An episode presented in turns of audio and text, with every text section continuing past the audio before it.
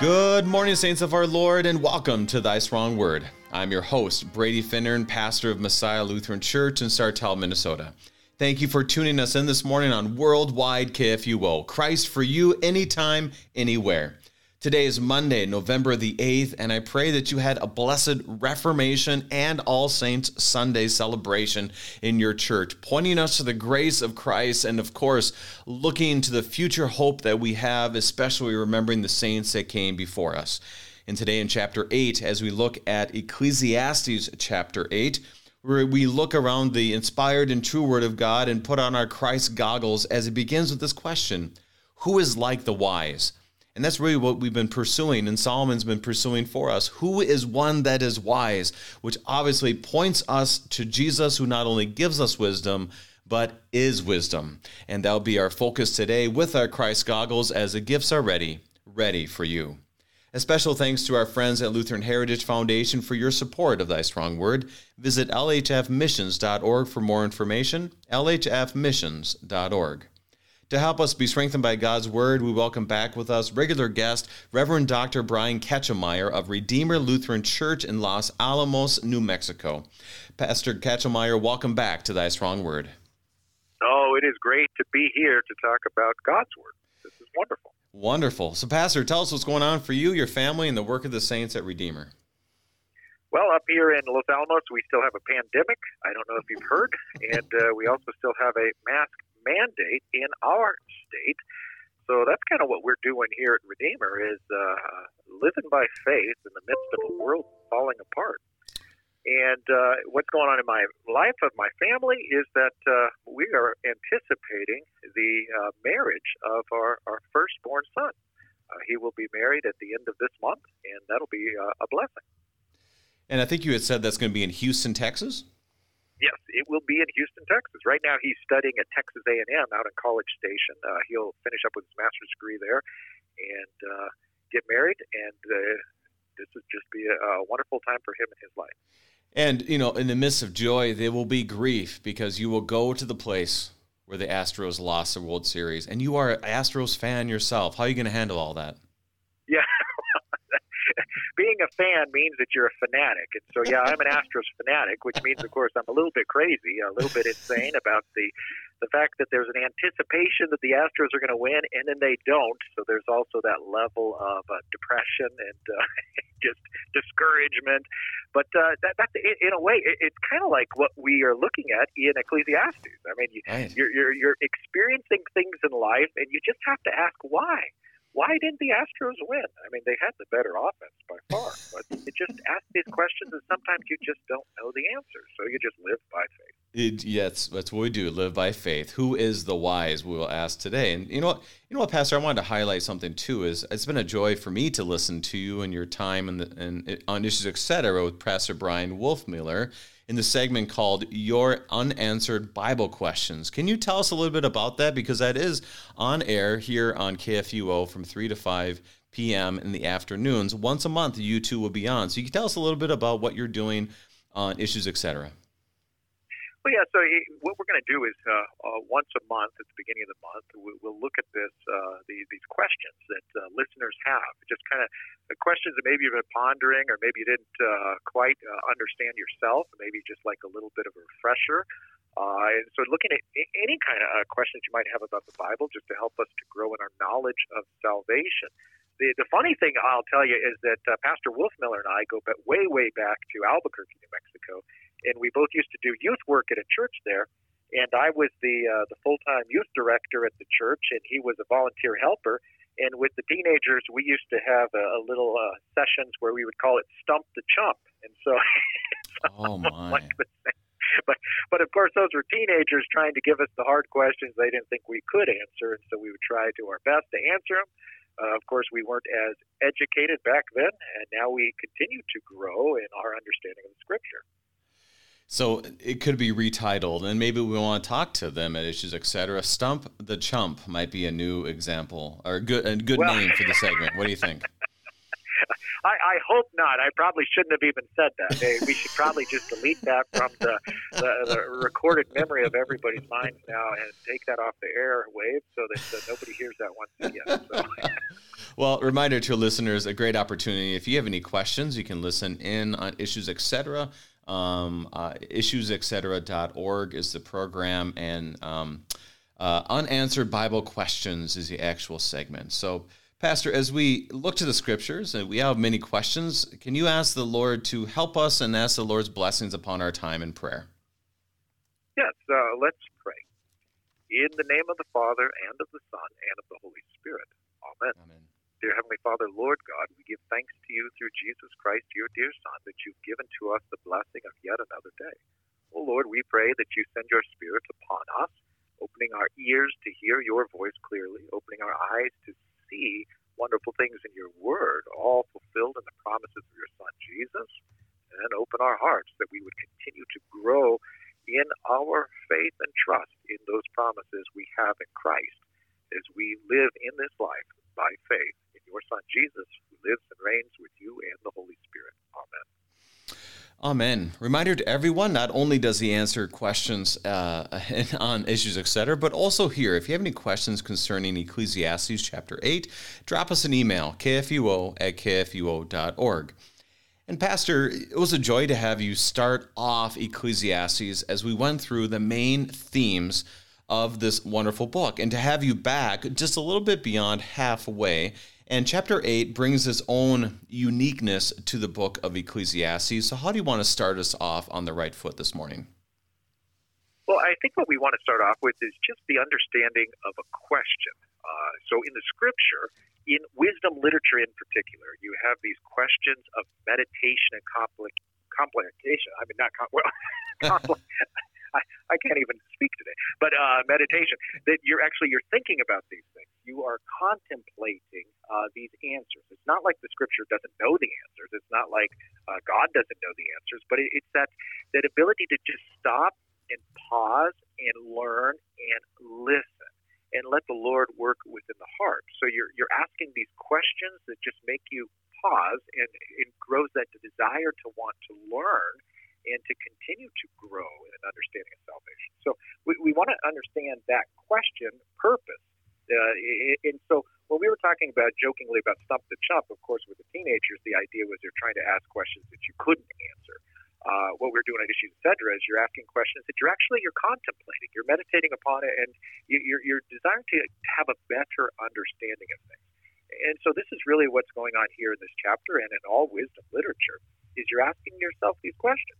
You know, who is like the wise man? Who knows the interpretation of a thing? And so you want to stop and you want to think about these uh, questions. So as you look at this, it starts with a question. Um, I'm ready to get to the question and start digging in. Anything else you want to highlight before we start? No, I think we're good to go. All right. So, reminder to listeners, we'll be reading from the English Standard Version of Ecclesiastes chapter 8, starting just with verse 1, with a question who is like the wise? And who knows the interpretation of a thing? A man's wisdom makes his face shine, and the hardness of his face is changed. So we have two questions and reflection to be had upon us as Christian believers. What is he asking us, and why is he asking it? Well, let's just start off with that, that first question Who is like the wise? Now, when we put that question before ourselves, what we want to think about is that wisdom itself comes from God. So we're not talking about wisdom of the world here. Uh, this is written uh, for believers who are contemplating these things, uh, experience in life as the world falls apart before your own eyes. And you're trying to say, well, where's the wisdom in this? Who is wise and who is the discerning one with these things? And so you're looking at the one who has been given the gift of wisdom the Holy Spirit, of course, is the spirit of wisdom. He gives the gift of, of wisdom, and Jesus himself is the wisdom of God. And so, who is like the wise? Well, ultimately, that's going to set our eyes upon Jesus, who is wisdom incarnate. He's the one who takes upon flesh and blood to tabernacle amongst us. He is wisdom in the flesh. He is the perfect man, the perfect Adam, if you will. I mean, he, he's the one who is the, the Son of God begotten of the Father from all eternity, and of course also the son of the Virgin Mary, uh, born of our flesh and of our, our blood, of our bones, so that he is one with us in humanity. He is the true Adam. And so you're asking this question who is the wise? Ultimately, you will look at Jesus as the wisdom of God.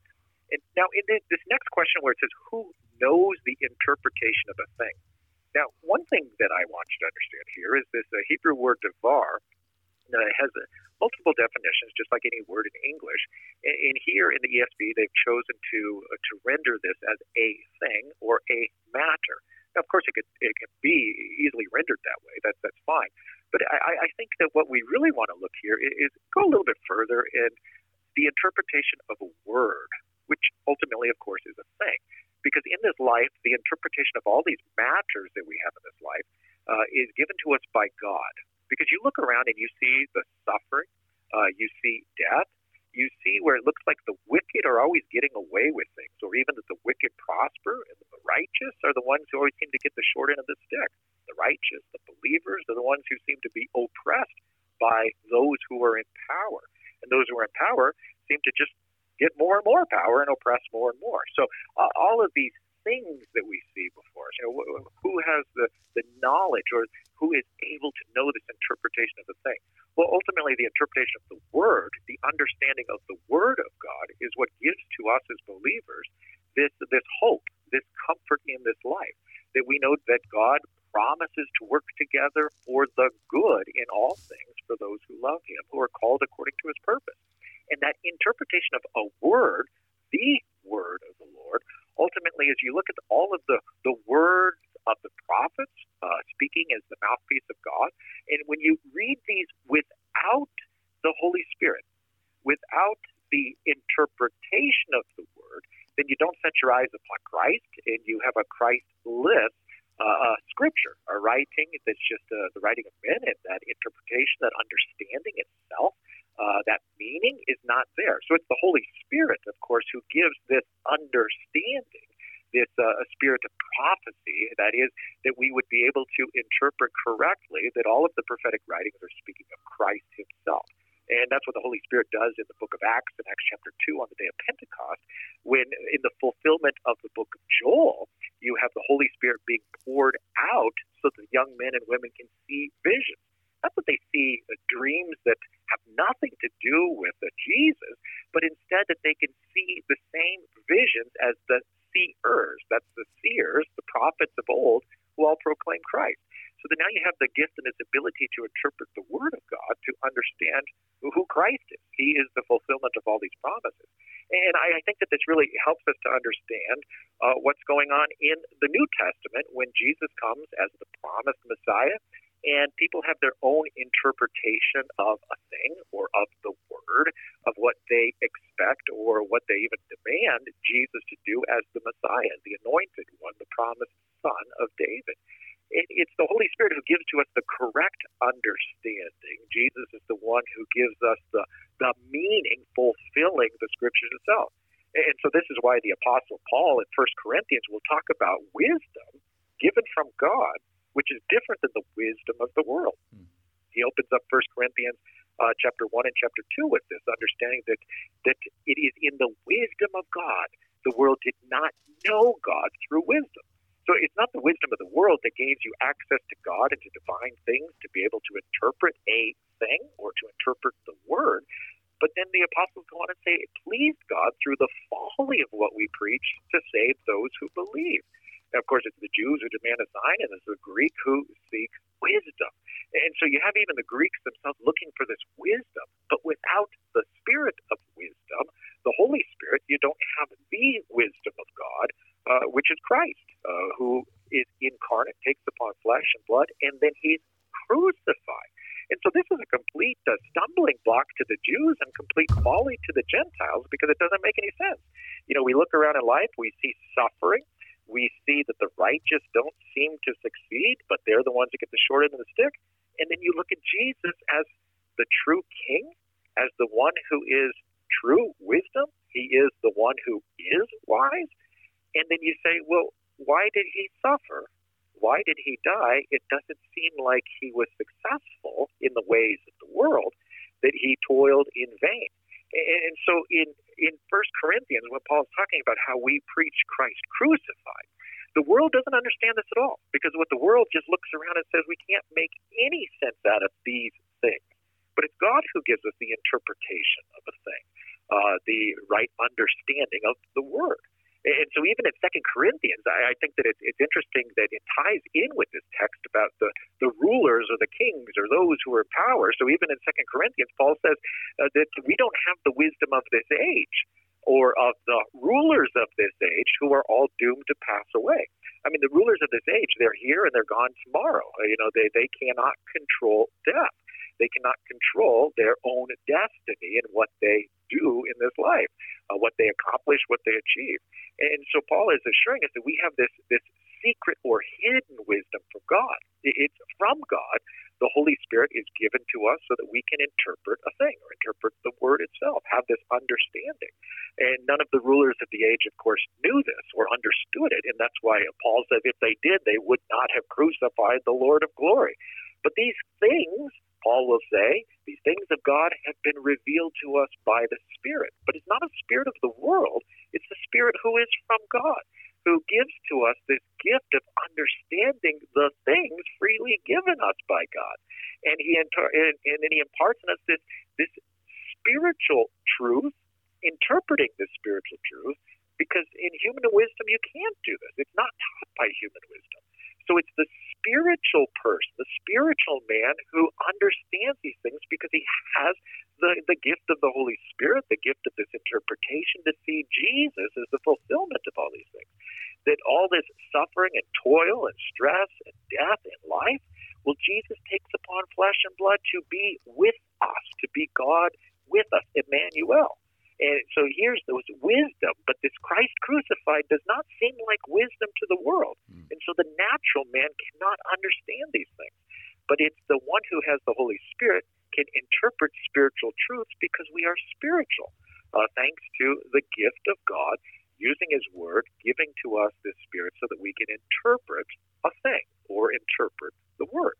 And, and so then you have this contrast here that now now we're talking about this wisdom that comes from God. So this is not the wisdom of the world. So you go back to chapter 8 in Ecclesiastes, and you, you talk about Adam's wisdom. You know, we were looking back at man. Of course, Adam and Eve, they fell into folly because they, they fell for the deception of the devil, that if they ate the forbidden fruit, then they would be like God. Well, that was complete, it was a trick. It was a trick of the trickster. And they did not become complete uh, or anything like God at all. Instead, they end up dying. Uh, they end up being plagued with sin. But now you have the one who is the second Adam, the one who is wisdom incarnate. And so he gives to us this wisdom, and it makes the face to shine. And so we want to look at this uh, later on. We'll come back with face again, but the face shines. Uh, it's God who shines his face upon us mm-hmm. so that our face can now shine with the radiance of God, that we know that God is smiling upon us because of Jesus, which allows us to smile in this world in the midst of all of this uh, chaos that we see, all of this disorder that we see knowing that it's the devil, of course, who brings disorder wherever God puts things into order. And, and so the contrast is then this man's wisdom that he gains from God, his face shines because his face is turned toward God and God's face shines upon him. And the contrast is that uh, when you have this hardness of your heart, your hardness of your face, uh, you're turned away from God and you're not listening to His word. You're not hearing and heeding. You're not listening. You're not learning. Uh, you you hate God's word.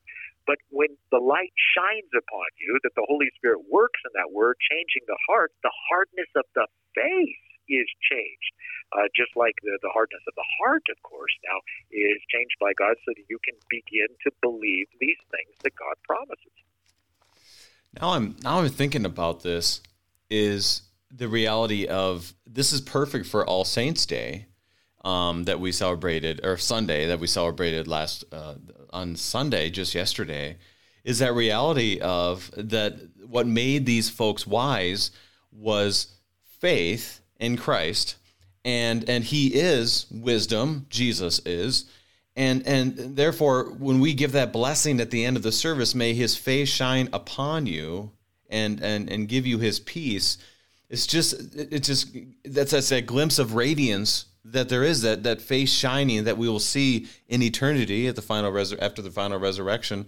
And it just kind of gives us that glimpse of heaven. I'm just i'm just i'm i'm thinking about all the things you you brought to the forefront here simply by a question which shows us once again Christ because it doesn't look like wisdom but yet it is. Any other thoughts on verse 1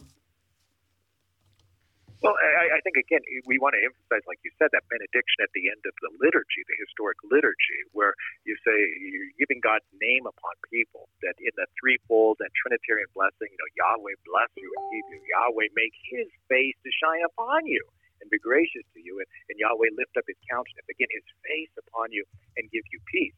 So that He shines upon you and assures you that He is smiling upon you, that He is pleased with you for the sake of Jesus and then he sends you on your way so that now you can beam with a smile upon your face, knowing that you have peace with God. Uh, and uh, being justified by faith, we now have peace with God. So we'll also want to look at uh, this understanding of being justified, that God is the just and the justifier. So when we talk about judgment and we talk about uh, these things that don't appear to be uh, coming to an end, you know, justice, the wheels of justice seem to turn so slowly, they don't work the way we want. But we know that on that final day, that judgment day, uh, that all things will be made right and everything will be put back into order, where we have the fulfillment and we can now have the full manifestation of this new creation all through the incarnation of Jesus. Uh, so we, we do want to look at this understanding uh, of judgment, that on the last day there's going to be judgment for the righteous and the wicked. Mm-hmm. And the righteous, of course, being those who are justified by faith. The wicked being the unrepentant unbelievers. That's the, the contrast here. And so the righteous live by faith in this life, not by sight, knowing that justice will come, even though it doesn't come in our time. But God is the one who is just, He's the one who is justifier, and He's the one who justifies us uh, so that we now stand before God. Uh, we have access to the Father through the Son and the Holy Spirit, and we can understand that in this life that we now have peace, peace with God, peace in our conscience, that we can eat and drink and enjoy all the gifts that God gives to us. So let's keep moving forward. We have a few minutes before our break, and I wanted to read verses two through nine and get a few introductory thoughts as we move forward. Now that we've, you know, looked at the question of wisdom, now he kind of peels back what wisdom is. Verse 2 all the way through verse 9. I say, keep the king's command because of God's oath to him. Be not hasty to go from his presence. Do not take your stand in an evil cause, for he, has, he does whatever he pleases. For the word of the king is supreme, and who may say to him, What are you doing? Whoever keeps a command will know no evil thing and the wise heart will know the proper time and the just way. For there is a time and a way for everything, although man's trouble lies heavy on him. For he does not know what is to be, for who can tell him how it will be? No man has power to retain the Spirit or power over the day of death. There's no discharge from war, nor will wickedness deliver those who are given to it. All this I observed while applying my heart to all that is done under the sun when man had power over man to his hurt. Pastor, we have about a minute and a half, and he's he's speaking about uh, you know, the keep the king's commands and showing our weaknesses at the same time. How would you pull all that together? Well, so first of all, this is going to go back to uh, Romans 13 from a New Testament perspective. That God is the one who puts these uh, people in place. He places us in these stations where He wants us to be of service to our neighbor, including those in the, the governing, ruling, uh, authority positions that we have in our land uh, and the lands across the earth. And so we are to be uh, subordinate to this system that God Himself has put in place, knowing this is a minister of God. I mean, so this is Romans chapter 13 type thing that we don't just listen to what the ruler says if the ruler is a Christian, uh, or if the ruler is a repentant uh, Christian, uh, mm-hmm. believing Christian. Uh, instead, we know that God is the one who's put all this into place. And so, knowing that, we know God is in control, even though uh, things don't seem to be in control, uh, if you will, in this life. And so we have that assurance, and by faith, we know God's word and how God has put this together uh, for our good.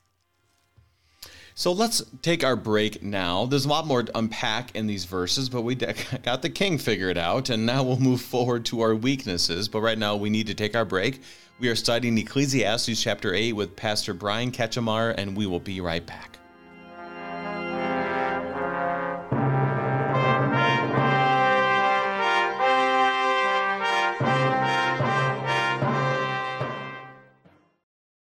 Take a look around you. Look closely. Immigrants in the United States and their U.S. born children now number about 81 million people, or 26% of the population. So chances are there's someone right in your community who doesn't speak English as a first language and who doesn't know Jesus. The Lutheran Heritage Foundation can help by providing you with free Lutheran books translated into over 90 languages. See their complete list of catechisms and Bible storybooks at lhfmissions.org.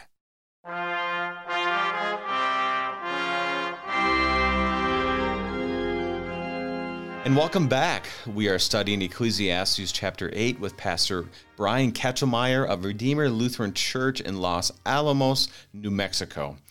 And Pastor, we ended, we, we talk about that vocation of a leader, a king, and to follow his commands or their commands for the sake of order of our of our of our world and and then it, it keeps going not necessarily speaking more about kings but other things about our weaknesses and where we need to be looking and so forth. So, how would you unpack the rest of those verses up to verse 9? Well, I, I think that you still have to go back to this understanding of God's oath. I mean, so the only way you can deal with these weaknesses in our in our own lives and in our heart that is uh, uh, tends toward evil mm-hmm. uh, is that we, we look to God who is good we know God is good. And he, he swore oath to our father Abraham. I mean, so when you go back to the oath of Abraham, Isaac, and Jacob, that was the hope that the, the Israelites were given when they were in the land of Egypt. I mean, when you go to the book of Exodus and the people of God cry out to Yahweh and say, Hey, don't you know what's going on down here? I mean, we are being oppressed by an oppressor. A tyrant is tyrannizing us. Help us, O Lord. And it was because of that oath that he made to Abraham that the people could confidently and boldly go to God with that promise and saying, Take care of us, O Lord. We know you are King of kings and help us because this earthly king is oppressing us. Uh, and then, of course, in the whole book of Exodus, things get worse. So this is also a little bit of a wisdom here. When you take God's oath and you you boldly walk by faith according to the promises of God, know that that doesn't mean that your life is now a bed of roses. Uh, that there's still going to be thorns here, and these thorns are going to hurt. But we know that the thorns on the the crown of Jesus were piercing His head, so His blood could flow for us in the midst of our suffering, he suffers for us. He suffers with us. That's why he came down from heaven. And so you go back to the oath of Abraham, Isaac, and Jacob, and that, that gives us this ability to move forward, uh, to look to his promises. But also, of course, the oath that he swore to our, our father David. I mean, David as king, that his son would reign on the throne. And we're looking for the son. And so you have Solomon as his son, but then we know the whole track record of the rest of sons, and even Solomon himself. Solomon goes AWOL. Uh, and these sons, uh, sometimes they're good, sometimes they're bad, sometimes they're righteous, sometimes they're wicked. Uh, and so we know that the oath, so we still have this oath, and even in the midst when a pagan king totally overthrows the righteous king of God, we know that God is in control. So all of this here is about this oath, and even uh, in the passage in verse three, it talks about going before His presence. I mean, that's God's face again. That's what we do at the, in the liturgy when we gather as God's people around Word and Sacrament, where God promises to be present for our benefit, that His face would shine upon us uh, you have this this kind of this warning here: do not be hasty to go from His face. Do not take your stand in a cause of evil. Uh, there's going to be this temptation that you're going to want to stand on the other side. Uh, the side with the devil. The devil is uh, rebellious. Uh, the devil is a rebel, and he wants us to join his rebellion against God. Uh, of course, it's very difficult for us because by uh, conception and birth, we're already there, and the devil is always trying to recruit us back to his side. So you're going to have these temptations to reject God's word and resist the Holy Spirit. But God's will, of course, is that He continues to give His word to us and continues to give His Spirit to us, so that we would have this uh, this ability of interpretation of a thing or a word itself. Uh, and, and so, in this life, you have the word of the King is supreme. And so what he says, and you say, yes, sir, and you do this. I mean, even in our country, we, we kind of had this idea in the, the age of rationalism. Uh, if we, in the age of the so-called Enlightenment, if we just overthrow the King of England, then the government will be perfect. Well, mm-hmm. we know, we know. I mean, we should have known theologically that that would have not made the government perfect because you still have imperfect men dwelling in these offices by God. But it, was this idea that if you just get rid of the king, the king is the problem. Well, the king is not the problem. Sin is always the problem here. Uh, so as believers, we, we continue to listen to God's word, even when we listen to the word of the king, which is uh, supreme. Uh, and so you, you hear this command: whoever keeps the command will know no evil thing. And again, that's that uh, Hebrew word "davar," which is a word. You know, so you have this uh, a matter, a word, a thing. Uh, the king speaks a word, uh, and you, you want to uh, keep God's command, keep God's word, and you have this wise heart. And how do we get a, a heart of wisdom? Well, it, it's it's from the Word of God, where the Spirit of God is working in our hearts. So it's constantly going back to God's Word. I mean, you hear the words of the world, you hear the words of the King, but you go back and you continue to be refreshed by the King of Kings, our crucified King, Jesus Himself, and His Word.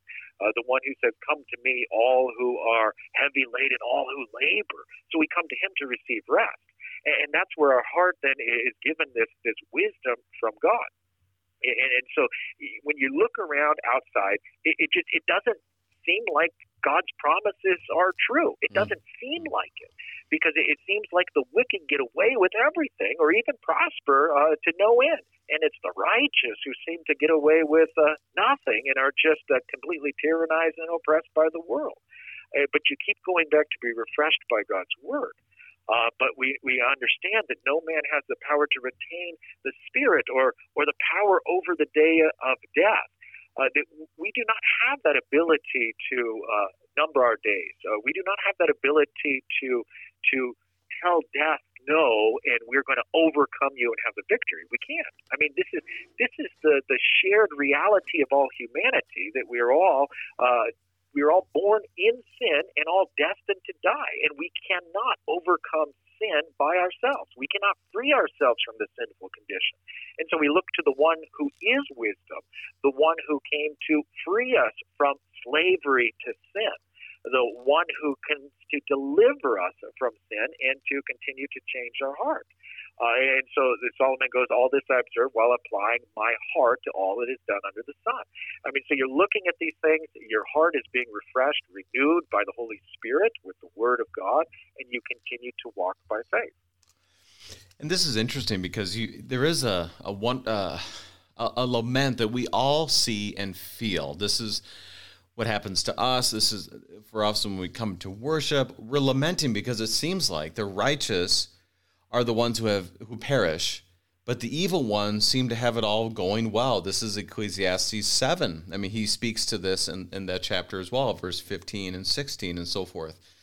And and here it, it, it, it shows he knows full well that he did not have the power to believe and he did not have the power to determine death. And he's, I guess I would see it as he's really lamenting all of these things but then he's also looking to the Lord in a in a in a very quiet way, I would say, in these verses. So I just I, I find myself listening to what Solomon says and find myself asking the same questions. Well, at the same time, I believe people in the pew and people in the world are asking the same questions about the brokenness and looking for wisdom. And boy, as you said so well, we have it. We have it in Christ. It is Christ, and He gives it to us only as a gift because we can't get it ourselves. So, any last thoughts on those verses? Well, you know, I, I've been here uh, out of the seminary for 16 and a half years now. And I have these conversations with my wife going, the world has changed just within 16 yeah. and a half years. This is not the same world that I, I entered into the pastoral ministry in. Uh, I mean, it's changed so drastically, and you just look around, and you, you, like you said, I mean, you're lamenting. You're just saying, "Whoa, what is going on here? Why, why is this happening? Uh, things don't seem to be getting any better; they seem to be getting worse." I mean, mm-hmm. But mm-hmm. you know that God is in control. You know that He is the King of Kings. Uh, you you don't know what tomorrow holds, but you know the one who holds tomorrow. So let's move forward. Um, it, it, gets to it, it gets to the reality of the first commandment uh, that you shall have no other gods. It was me. We should fear, love, and trust in God above all things. I feel like that's like the it's, it's the commandment of everything, right? If we can't get that right, we're not going to get any more right. But definitely these words here reflects all of Ecclesiastes when it speaks about fearing God and what that means for us. Verses 10 through 13. Then I saw the wicked buried. They used to go in and out of the holy place and were praised in the city where they had done such things. This also is vanity. Because a sentence against an evil deed is not executed speedily the heart of the children of man is fully set to do evil. Though a sinner does an evil hundred times and prolongs his life, yet I know that it will be well with those who fear God, because they fear before him. But it will not be well for the wicked, neither will he prolong his days like a shadow, because he does not fear before God. So he, he, he tells us the truth of that first commandment, and he gives the promises for those who fear the Lord. How do we put this all together as we look at our world today? Well, again, here, when he's talking about the wicked, when we say the wicked, we, we want to understand the unrepentant unbelievers. But he, he throws in this caveat here that they used to go in and out of the holy place. Right, I mean, right. so these are those who, uh, of course, Solomon's looking at Jerusalem. I mean, he's looking at God's people, even God's people who hear God's word have this tendency, because of the, the condition of the heart, to not want to gladly hear and learn God's word. Uh, that by nature we hate God's word and we don't want to hear. We do not want to listen. We do not want to learn. And so Solomon here is just bemoaning this. I mean, look at this. They were praised by the city. I mean, everybody thought, look, they're doing such great things, but yet within their hearts, they're they're wicked before God. So before man, it looks great, but before Mm-hmm. God, Mhm. it is it's sin. It's impossible to please God without faith. And, and, and so you're talking about their evil deeds, and now, we, now he's going to the evil deeds. This is that it's not executed speedily. I mean, that's the the wheels of justice. They grind so slowly, and it's it's just we want to say, how long, oh Lord, how long? I mean, when when is this going to come to an end? Aren't you going to intervene? Aren't you going to do something? I mean, that that's the Israelites again in Egypt. But we know in the text of Egypt that Moses gives to us that God came down, all incarnational language, so that he would look and see and he would know for himself the oppression that uh, Pharaoh was placing upon the Israelites, the believers, the righteous, the ones who are trusting in God's promises against all of these uh, experiences in life. And so that's why we, we get to like verse 12, where it says, though a sinner, that's the unrepentant, unbelieving, uh, the wicked. The sinner does an evil thing a hundred times and prolongs his life. I mean, so it seems like he's getting away with it. Yet, I know.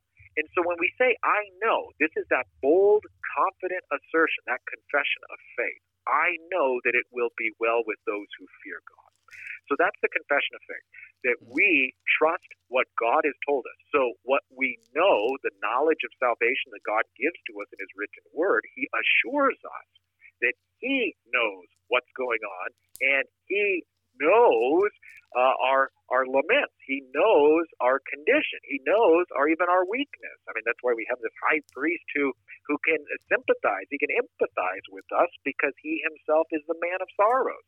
And so we know this is this bold confession of faith. We know, we know that we are, are justified by faith before God. So he is just, he is the justifier. He will bring judgment upon the wicked, the wicked and the righteous. And so when we talk about that fear of God, like we, said before, I, I want us to see fear of God in this way that a God-fearer is one who knows that you cannot stand before God's presence with your own deeds, with your own things that you have thought, things that you have said, things that you have done. No matter how pretty they might look on the outside, or how you might have put some uh, glitter and sparkles on them so that everybody else thinks they're really shiny, that uh, instead the fear God is to understand you cannot come before God's presence in your own deeds and what you have done, but you can only be drawn into his presence because of the Son, Jesus, the Holy One, and what he has done, what he has thought, what he has said, and what he has done for us, fulfilling the law of God perfectly, passively, uh, actively, and then, of course, dying for our sins. So taking our sin upon him. I mean, the crucified Christ, this is folly to the world. Why would we preach the cross as the solution? Well, this is what it means to be baptized that we live in this life, we are learning to walk in newness of life, knowing that we have been crucified with Christ. Uh, we have been united in his death and baptism and raised in his resurrection. And so Christ, who was put to death for our sin, was raised again for our justification. And now he is in heaven at the right hand of the Father, and he is the advocate we have before the Father, the high priest, the one who intercedes for us, the one who bears our weakness in the midst of all these things that we see before our eyes in this, in this world. So we know that it will not go with the un, well with the unbelievers. We know this. We know that on the last day there will be a separation of those who have faith in Christ, the sheep who hear his voice and rejoice, and on the other hand, the goats who always call into question who God is, what he says, and reject Jesus as king. Now, as you look at this, I think about chapter 7 when it said in verse 10 Say not, Why were the former days better than these? For it's not from wisdom that you ask this.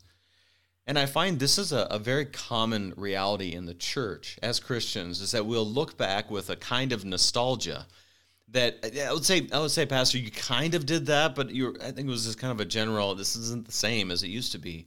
But it is something that I want to ask you from a pastoral perspective. Someone comes to you or they say this in Bible class and they're just like it used to be so great. It seems like evil is winning um, it seems like nobody cares about faith anymore. No one cares about Jesus anymore. According to these verses, 10 through 13, there's hope. Um, there's got some fearful things too, but there's there's hope there. How would you address a person who kind of likes to focus on the past and how great it used to be, and we're just going down that slippery slope into to the depths of darkness? How would you encourage them with the words that we hear today? Well, I, I think that we need to start with a perspective and how we perceive things. I mean, this is kind of, we're looking from our own viewpoint, our own vantage point of how we think things are working. So, I mean, in, in kind of an ironic, funny way, I say I came out of the seminary 16 and a half years ago.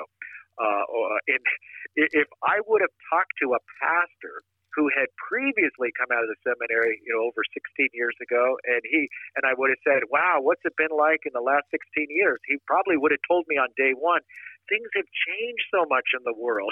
it's only gotten worse. He, he, probably would have said the same thing as me. When I first came out of the seminary, it was a different world. Now wickedness is winning. Right, right. Probably the pastor before him, you know, he would have said the same thing. I mean, so it's all the vantage point and the perspective where you're looking, where you're standing right now. And this is what the scripture gives to us. It gives us a different vantage point, uh, a different viewing. And that's why, like in the, the book of Acts, again, on the day of Pentecost, when the Holy Spirit is poured out upon those in Jerusalem, they now see things differently. They now see that Jesus is the answer.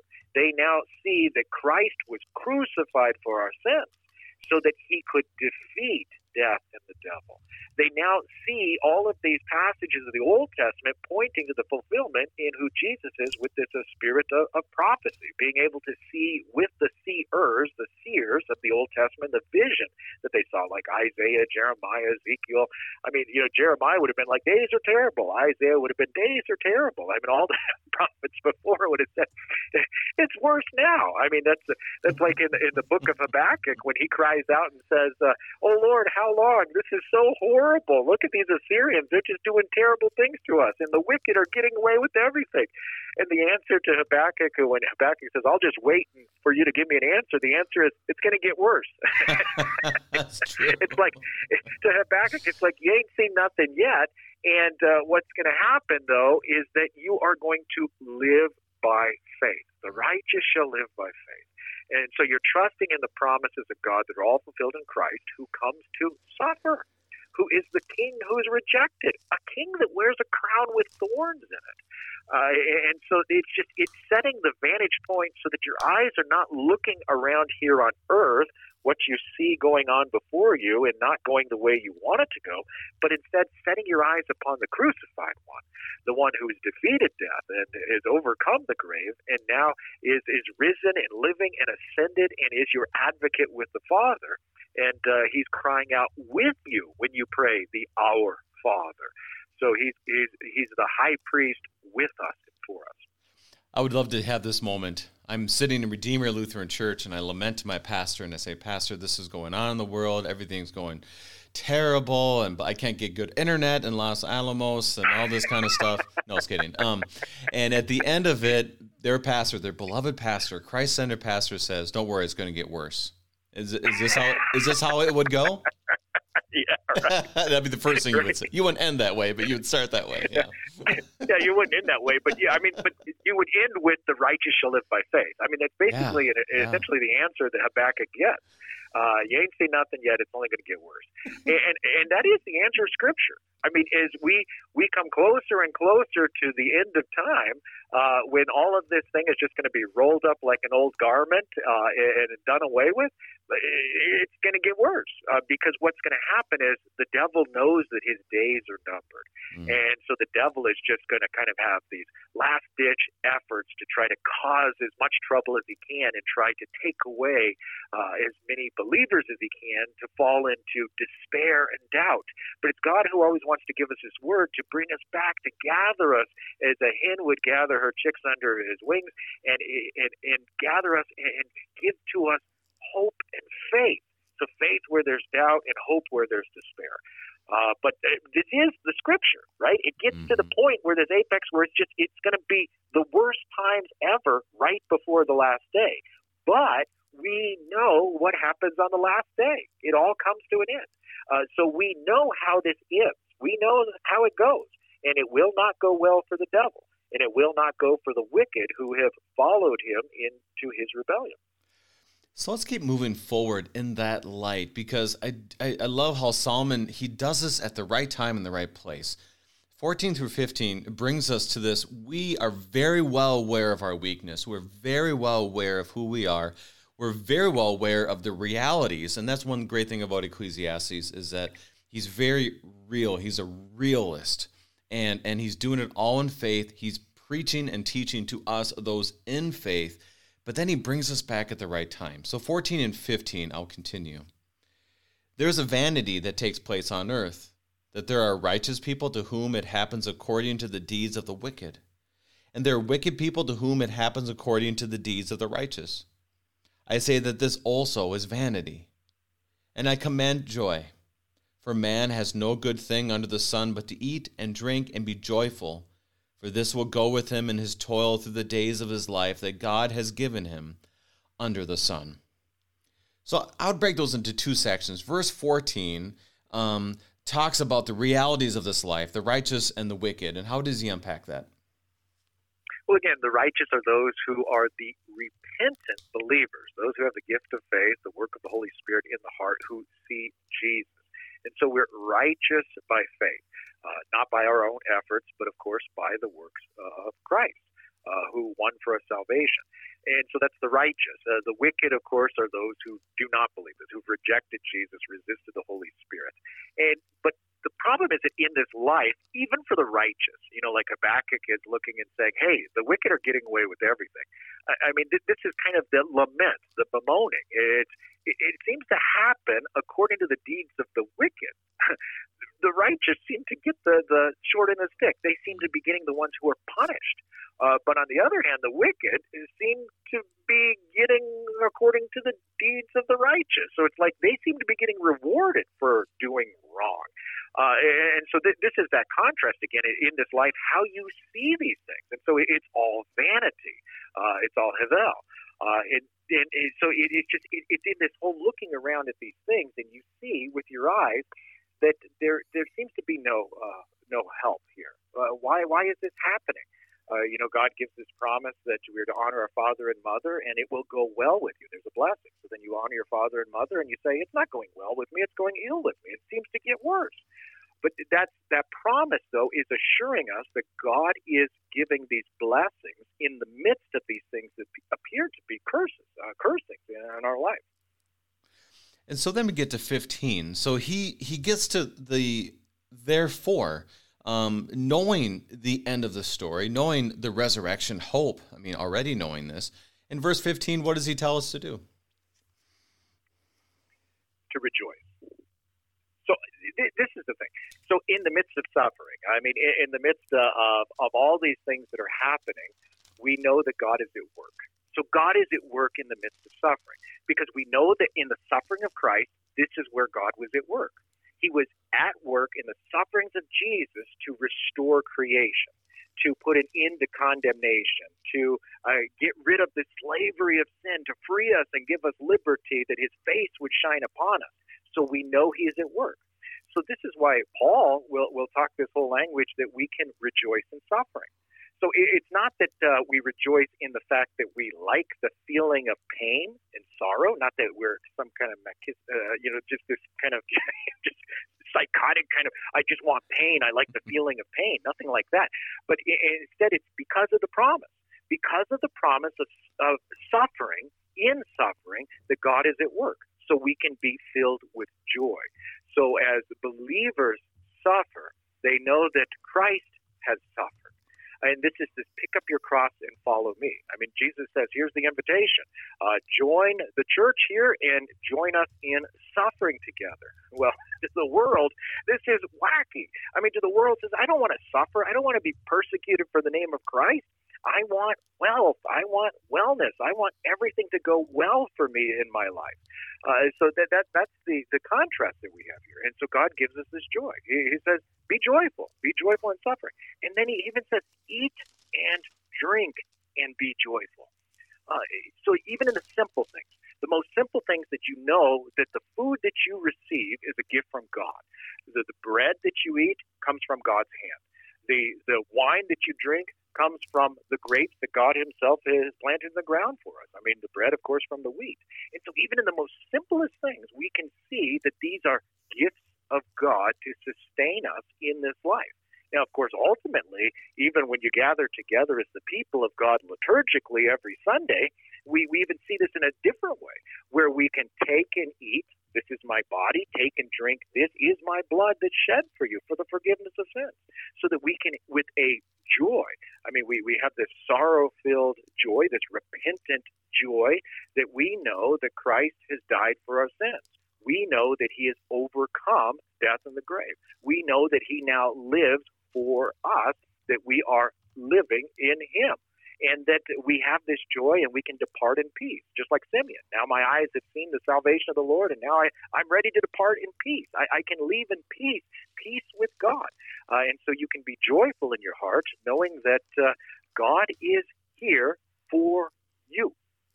And this comes back to what we went through in chapter six, where the theme for that day was a good Rolling Stone song, I Can't Get No Satisfaction. Um, and and you feel that. And and here he lays it out beautifully of our reality and then points us back to God. So eat drink and be merry. Not because tomorrow we die but because tomorrow is in God's hands. That that that evil will never win the day. And we see that. And that I mean how could you not then lead that to the resurrection of Jesus and so forth? How could you yeah. not then see Christ and his promises feed my sheep, yeah. feed my lambs. I mean, see, and that's the difference awesome. between Greek philosophy, Greek wisdom, the wisdom of the world is just, well, just eat, drink, and be merry. I mean, that's all you got. You might as well enjoy yeah, it while you yeah. have it. But instead, we can have this joy because of the promise, the promise of Christ. So let's continue on. We have two more verses, and we'll have to wrap it up here in under three minutes. So let's continue. When I applied my heart to know wisdom, and to see the business that is done on earth, how neither day nor night do one eyes see sleep then I saw all the work of God, that man cannot find out the work that is done under the sun. However much man may toil in seeking, he will not find it out. Even though a wise man claims to know, he cannot find it out. Now, let me first say this. I'm going to hear your thoughts, Pastor. I think about the anxiety that we ex- that we experience and that we see in the world where yeah there's a lot of restless sleep at night whether people need help or they need to do this or they go through meditation or they go through prayer or they're trying to have different medicines or they're having different scents or whatever to help them sleep nothing there's nothing new here as as a theme in Ecclesiastes 2 nothing new under the sun it's a very anxious life. And he kind of ends in, in, I would say, kind of a, a downer moment here. But what's the hope we hear as we hear what he says that we cannot know God and his ways, but yet there is hope as one who are ones that know Christ. And what is that hope we have? Well, I think the hope itself is that God works in a mysterious way. He, he works in a hidden way, a way that cannot be seen. So in verse 16, you have Solomon saying, I applied my heart to know wisdom and to see the business uh, that is done. So see the things that are done here on earth. So I'm seeing what's happening. But yet, in verse 17, he comes back and says, But I saw all the work of God. And man cannot find this because you don't see it. It's hidden. It's hidden. It's not there. God works uh, in a mysterious way behind a mask. And so you know that in the vocations of life, the stations in life where God has placed us, He's placed us there to be a blessing to others. And through our hands, He's blessing us with His hands. And so th- this is that, that ability have the true wisdom from God, the, the wisdom uh, that comes from heaven, the, the spirit of wisdom, the Holy Spirit gives us His wisdom that sets our eyes on Jesus. So we see something that cannot be seen without faith in this promise. So the heart sees the things of the world, but the heart that is filled with God's word can see the things of God working behind what's happening in this world. But even though somebody says, Hey, I'm a wise guy, am I wise in my own eyes? Well, he still can't find it. He can't see it. right. And, and so that's that your song. I just can't get no satisfaction. I just it just I keep trying and trying, and this never happens. Well, even even for the believer, the believer is going to go in these periods and say, I just can't seem to get no satisfaction. I just keep trying and trying and trying, and it never seems to work. And that's why you have all these laments. You have uh, the prophets, the Jeremiah, the weeping prophet. I mean, you have uh, Habakkuk crying out, saying, "Why?" And it's it's that the cry of the Psalms. I mean, the Psalms throughout is, "My God, my God, why have you forsaken me? Where are you? What's going on here?" I mean, so it's that lament that even the believer looks around, and the believer needs to rest in the assurance of Christ and His words that He has overcome the world. I mean, that's that whole let not your hearts be troubled. Why? Because I've overcome the world. And to not be troubled in your heart is to be bold and confident and to be courageous, knowing that Christ is King, the crucified King for us. And there's our time. Um, as I think what you're telling us here is it's okay to be a wise guy as long as the wisdom is in Christ. The Reverend Dr. Reverend Dr. Brian Kachelmeier of Redeemer Lutheran Church in Los Alamos, New Mexico, giving us God's strong word of wisdom from Ecclesiastes chapter 8. Pastor Kachelmeier, thank you again for giving us his gifts. No, it was great to be here. Saints of our Lord, be a wise guy, and the wise guy is one who knows Christ, the one who realizes he cannot retain the Spirit, he cannot get the Spirit, he cannot know the time of his death, he does not know actually much of anything. But it is Christ who is our wisdom and gives us his wisdom, all founded on the cross of Christ. This is our hope, and this is what we stand on this day. I'm your host, Brady Finner, and pastor of Messiah Lutheran Church in Sartell, Minnesota. Thank you for joining us, and the Lord keep you safe in the palm of his hands.